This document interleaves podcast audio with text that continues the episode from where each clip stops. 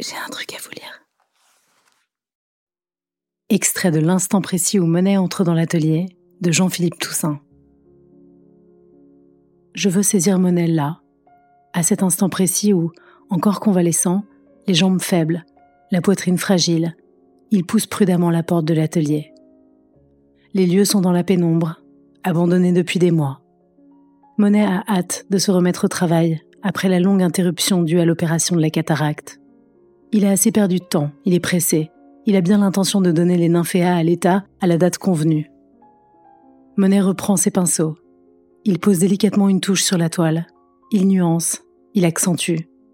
Il n'est pas satisfait, il efface, il insiste, il recommence.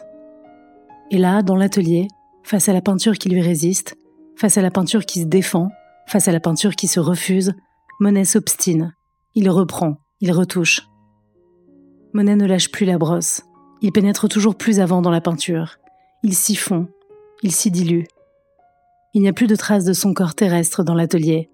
Son esprit s'est dissous dans la peinture. Monet est devenu peinture. Il est devenu paysage d'eau, fluidité, onde, souffle. Les heures passent, immobiles dans l'atelier. Elles passent dans le temps à jamais suspendu des nymphéas. Monet peut fermer les yeux et lâcher prise.